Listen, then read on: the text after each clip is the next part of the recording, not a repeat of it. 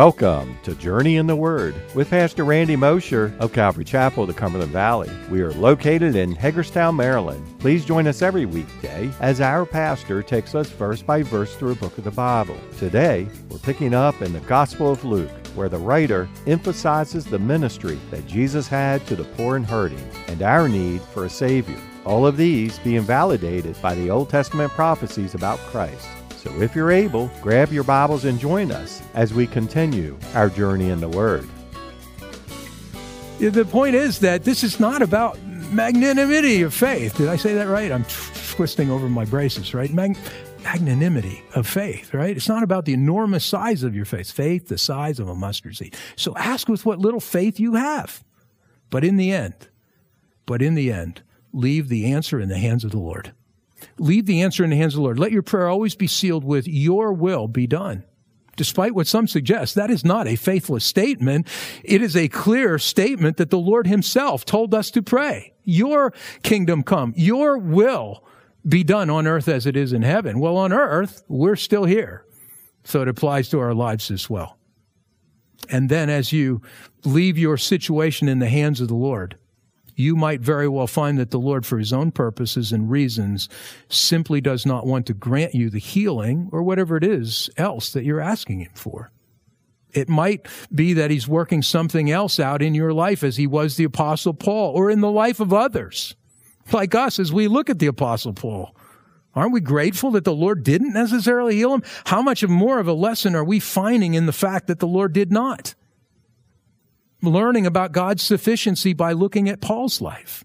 We don't know what the Lord is working out in various circumstances that we find unpleasant and want Him to remove, but He chooses to let those things remain in our lives. We don't know what He's working out. You know, I, I remember my friend Dave. Dave had terrible cancer. Great guy. My golfing buddy, right? But Dave died of cancer. But in the beginning, when Dave first had it, he, he did all these things. He, he, he wanted to stand by faith in what the Lord, you know, says he can heal. He believed the Lord could heal. He, he prayed with confidence and faith in the Lord, asking for healing. Even at one point, he said, I think the Lord's going to heal me. I think the Lord's going to heal me. I had no reason not to think he wouldn't. I know the Lord heals. And yet along the way, Dave began to see that his life was fading away. And either the Lord was going to do something incredibly miraculous or the Lord was going to call him home. And at one point he had looked at me and he said to me, he says, you know, Randy, he said, I think the Lord's just calling me home. And I'm really okay with that. He said, because you know what? He said, my illness and what I've gone through has touched an awful lot of people that I've been trying to witness to for a very long time and never paid attention. And now they hang on every word and everything I'm saying in the life that I'm sharing with them. And that just blew me. I mean, I wanted to weep. I mean, I did weep. And I almost weep now thinking about that. Not that I miss Dave, and I do, but, but the faith of that. And, and you know, Dave would have said, I have faith the size of a mustard seed. Well, I'm just going to tell you this. His mustard seed was a whole lot bigger than mine. It's a whole lot bigger than mine. He got to the place where he understood that God's doing something different. I don't know all the ramifications. He's decided this is my time and he's not going to heal me of this, not because he can't, not because that, that, that, that he doesn't even want to, but because it's not serving his purposes for what he really has that's best.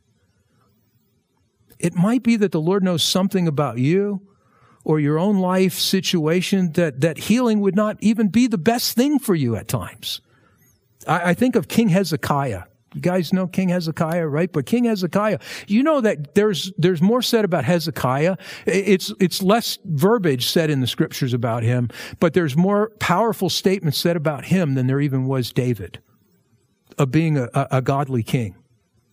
David was a man after God's own heart, but this guy was known as a godly king in God's eyes in a very powerful way one of the greatest kings of Israel. And he truly loved the Lord and he was powerfully used by him. And he was a man of tremendous faith, tremendous faith in the Lord. His prayers were absolutely powerful. In fact, Isaiah chapter 37 tells us of a prayer that he prayed for deliverance uh, uh, uh, for the nation when the Assyrians were, were laying siege to Jerusalem. And it was a powerful prayer that, that God responded to by sending a single angel to break that siege by wiping out 185,000 Assyrians in one night. But later in his life, he prayed another prayer. Recorded in Isaiah chapter 38. It's a prayer where, where it's not even so much a prayer as it is just a begging and a pleading and a crying and a wailing for God to heal him from some disease that he had that he was dying from. And God granted him his request and gave him 15 more years of life. Divine healing, right? It's always good. Well, maybe. This is, but, you know, but and this is a huge but, in those 15 years of extra life, two significant events happened. Things which, which would not have happened had God not answered his prayer, or, or at least it wouldn't have happened because, at least it wouldn't have happened because of Hezekiah being alive. Okay? Events that put a terrible blemish, really put a, a terrible period on the end of the sentence of his life. At the end, which was a tremendous record, but it's a blemish on the end of his life. And here are the two events. Number one, after God healed him, feeling very cocky and prideful because of the healing that God had given to him, feeling spiritually special because of what God had done for him, Hezekiah made an incredibly stupid mistake. Isaiah 39 verses 1 and 2 describes it. Isaiah 39 verse 1. At that time, Merodach Baladan, the son of Baladan, king of Babylon, sent letters and a present to Hezekiah. For he heard that he had been sick and had recovered. And Hezekiah was pleased with them and showed them the house of his treasures, the silver and gold, the spices and precious ointment, and all his armory, all that was found among his treasures. There was nothing in his house or in all his dominion that Hezekiah did not show them. This action by Hezekiah, driven by fleshy pride as a result of God answering his prayer for healing, ended up planting the initial seeds that would eventually blossom in the hearts of the Babylonians and would cause them to come and invade and to conquer the southern kingdom of Judah and take them into captivity. Second, Three years after his healing, he gave birth to a son who he named Manasseh, who eventually succeeded him as king. Manasseh grew up during that time when Hezekiah was, was selfishly enjoying the extra 15 years of life that his prayer had, had yielded for him. And, and it was at a time which he cared little or nothing for the future of his kingdom and his children. And I'll clarify that a little bit more for you in a moment. It was a period of time that scripture reflects that his focus was more about himself than anything else, which the way he prayed for healing was as well, right? By begging and crying and to get the Lord to do this for him. It was about him, not about what would be best.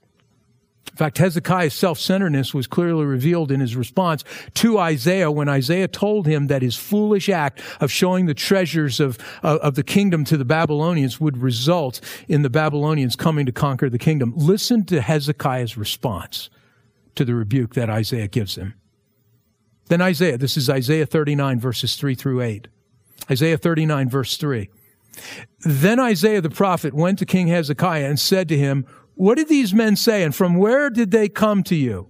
So Hezekiah said, they came to me from a far country from Babylon. Almost like he wants Isaiah to be impressed, doesn't he? They came to see me all the way from Babylon, right? And, and he said, what have they seen in your house? Like he didn't already know. Isaiah knew because the Lord had shown him. And Hezekiah answered, They have seen all that is in my house. There is nothing among my treasures that I have not shown them. and Isaiah said to Hezekiah, Hear the word of the Lord of hosts.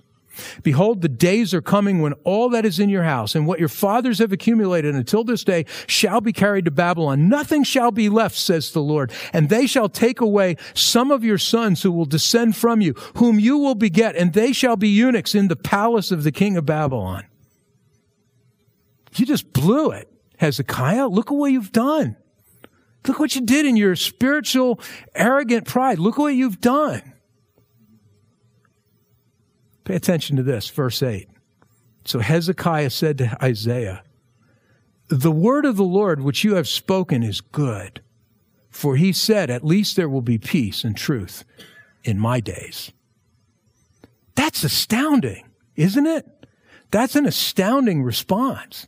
Cause, And it shows self centeredness. What he's saying is, Oh, that's great. At least it ain't going to happen on my watch. I'll be going. I don't care less about my kids, my grandkids. Doesn't matter what their future is. As long as I have peace in my time, I'm good to go. These were the years and the climate in which his son Manasseh grew up. Now remember, Manasseh is born three years after the divine healing.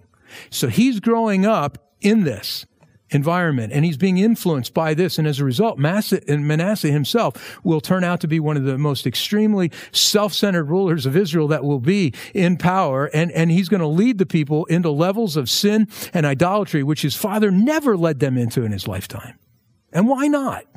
I mean, why not? After all, the curse of God was upon him because of his father's prideful actions with the Babylonian emissaries. After becoming king, Manasseh likely figured, as long as I'm cursed, I may as well live it up while I have the time. He'll later repent. Actually, it's a quite incredible repentance. He'll later repent, but it'll be too late for the nation. The seeds of the kingdom's destruction were sown by his actions. So here's, I know I belabored on this this morning. We're obviously not going to get far today, but you know what? Here's the point to all of this. And I think it's important. What you want and, and, and what you ask for by faith might not be wrong for you to ask for that, but it might not be the best for you or for others. And only God knows what's best. Only He knows. And pounding our fists and naming and claiming it might sound spiritual, but in reality, it is not spiritual. In fact, it is not only unscriptural, but it can be incredibly foolish. Yeah, James is right when James says in James 4 2 that you don't have because you don't ask. So ask, but don't demand. So ask, but don't demand. Let your prayers be faith filled and yet have the greater faith in God to trust that He knows the best answer to your request, whether it be for healing or anything else in your life. What you see as the most important thing to have, He may see as the most destructive thing for you to have. What you see as the most important thing for your life, he may see as the most uh, obstructive thing to your witness or to what he's trying to work out for your life and for others and for his own plan. Ask, but have the faith to end your asking with your will be done. Do you know, I think that takes greater faith than to name and claim it. It takes greater faith to entrust what I've asked for to the hands of the Lord and to say, Your will be done. You do what you think is best now. I have blown people away over the years who, you know, hold firmly to this idea that we've got to just, you know, we got to be faith filled and it's the way we ask and we got to do that. I'm a faith filled person. But, but I'll blow people away sometimes when I get to it and say, now let's leave it in the Lord's hands and let's see what he does. It's like, I've had people tell me, well, you shouldn't do that because that's negativity that you're bringing into the prayer and the Lord doesn't honor that. That's a lack of faith. And it's like, no, I, I have great faith. I have faith enough to trust the Lord to do for you what's really needed. It may not be what you want in the end, but I promise you this. It'll always be for your benefit. Are you telling me I might, I could die? And, and how's that going to be? Well, then you're going to be in the kingdom and you'll see all the benefit of the blessing of what you're entrusting your life, even to the point that he's taken your life in that illness, how much he was able to use that in other things. Cause you'll see it all. You'll see all the connections to it all, I think. Maybe we won't care. It'll just be the reward. Here's the reward. You've done good. You know, what'd I do? I don't know. You done good. I know what you did. You don't need to know. You done good. Take the reward. So I hope you get the point to this. I, felt this was important to share with you guys this morning. Uh, yeah, here in this passage, he heals all the people that are there at this specific event that, that came to him asking for that healing. But it doesn't mean that we extrapolate that now into a teaching that promotes the idea that if you ask, you should be healed. And if you're not, it's because your faith is deficient or the faith of those praying for you is deficient. That's just not scriptural. But here the people come with Jesus to, with their illness and their demonic possessions and, and, and for the purpose of revealing his divine authority, which is really what this is about. He's backing up his teaching with this to show them who he is and why he can say the things he's saying. He does, in this situation, heal and deliver them all. But then he moves into the more important mission that he's come to fulfill. He begins to teach them. It says in verse 20, then he lifted up his eyes towards his disciples and said, Blessed are you poor, for yours is the kingdom of God. We now begin a passage that is covered only here and in Matthew's gospel. Only two gospels cover this teaching in this way. And Bible scholars have mixed opinions as to whether this is the same event as Matthew's account or if it's a different event, but basically the same teaching. Now, Matthew's account is commonly referred to as the Sermon on the Mount, while Luke's account here has come to be referred to as the teaching on the plain or the Sermon on the Plain. And they call it that because it's based on the description here that he gives us, that Luke gives us of where it took place. He says he came down with them and stood on a level place. In other words, he was on a plain. It could be a different sermon given at a different place that Luke is presenting to us as compared with Matthew's, but it could also be a summary of the same one that at some point, you know, it's just a summary of it that he's giving of the Sermon of the Mount. And, and that what he did is, even on the Sermon of the Mount, some scholars would say he still stood on a level place. And it could be. But regardless of the location, the location is not as important as the content being presented. And the content presented is basically the same as that with Matthew, Matthew records, but in a briefer format. And it's important for us to understand that even if this is two separate events, the message Jesus is presenting is the message that will dominate his ministry and not just a single sermon. This will be the point of his preaching all the way through. It's, and, and likely Jesus repeated his teachings as he went from place to place to place because the theme and the message was very simple. You know, I often say to people as we work our way ever so slowly through the whole Bible, the one thing that's remarkable to me is it sounds like I'm repeating a lot of the same stuff. That's because I am. Because the Bible is filled with a lot of simple things constantly repeated. You could narrow them down. I won't say it's like seven or eight, but I'm just telling you, it is amazing how the Bible doesn't have a, a huge complex network of ideas. There's a whole lot of different descriptions and angles looking at the same hard issues. You see. So it wouldn't be unusual for Jesus to be in different places giving this same basic teaching. But as such, this isn't just some eloquent sermon that he's delivering, but it tells us that this is Jesus Christ, the Son of God, God in the flesh, pouring out his very heart and soul to mankind and sharing with them his vision and his expectations for the kind of life that he wants them and us to live. The, the kind of life he always intended for people to live, the kind of life that he would make possible for us to live, a life of true righteousness and holiness. It's not a lifestyle that the world or, or even the self-righteous of this world can relate to or understand. In fact, in many ways, it will be the opposite of how the world thinks and how the self-righteous think and live but it's the way of life that describes what true spirituality is all about. It's a way of thinking and living that can only be produced through Jesus' work in us and, and, and not through self-effort or the keeping of the law or by trying to be good enough.